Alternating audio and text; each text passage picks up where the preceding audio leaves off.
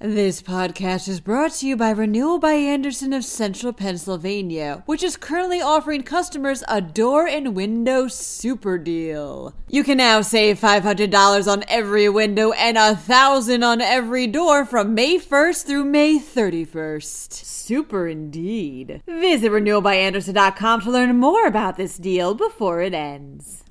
A man got so bent out of shape over the price of fuel, he tried running over the manager of a gas station. Meanwhile, the state DEP will independently test water after the train derailment in Ohio. The great backyard bird count has begun. Also, sorry ladies, Pennsylvania apparently doesn't have any prime spots for bachelorettes. I'm Claudia DeMiro, and you're listening to Today in a PA. It was the end of January, and William Robert McKee needed to get gas, reports the Tribune Review. He did just that at a GetGo in Pine Township, where he went inside to pay for $9 worth minus a $3 discount he had. When McKee was informed he still owed six bucks, he got angry.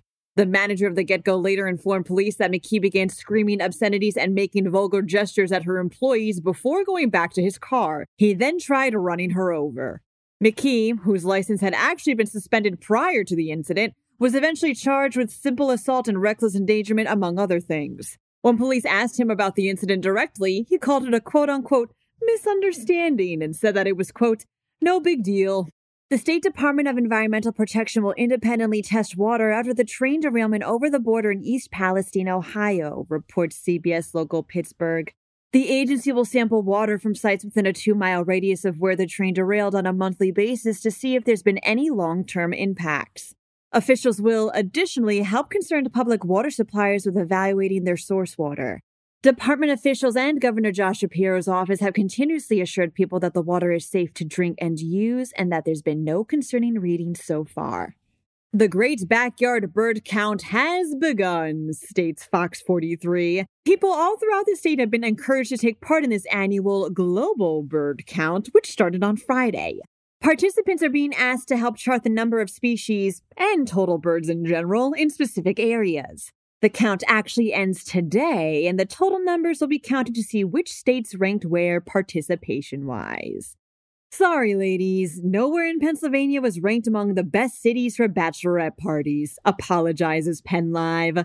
Lawn Love graded each of the country's 200 biggest cities across six main categories, including entertainment and eating and drinking, to see which were the top for brides to be and their friends. Miami was ranked in first since it has, quote, plenty of nightlife options, bars, and liquor stores per square mile. As far as Pennsylvania cities go, Pittsburgh ranked 14th, which is not bad, and Philadelphia 22nd, meaning you probably won't be having a Magic Mike kind of night. And dead last was Montgomery, Alabama. Happy Monday and President's Day. I hope you guys are listening to this on a day off. For even more news, visit PennLive.com. And please remember to rate this podcast and to share it around with your family and your friends. Thanks in advance, and as always, thanks for listening. I'm Claudia DeMiro, and I'll be back again tomorrow for another round of Today in a PA. This podcast is brought to you by Renewal by Andersen of Central Pennsylvania, which is currently offering customers a door and window super deal. You can now save $500 on every window and 1,000 on every door from May 1st through May 31st. Super indeed. Visit renewalbyandersen.com to learn more about this deal before it ends.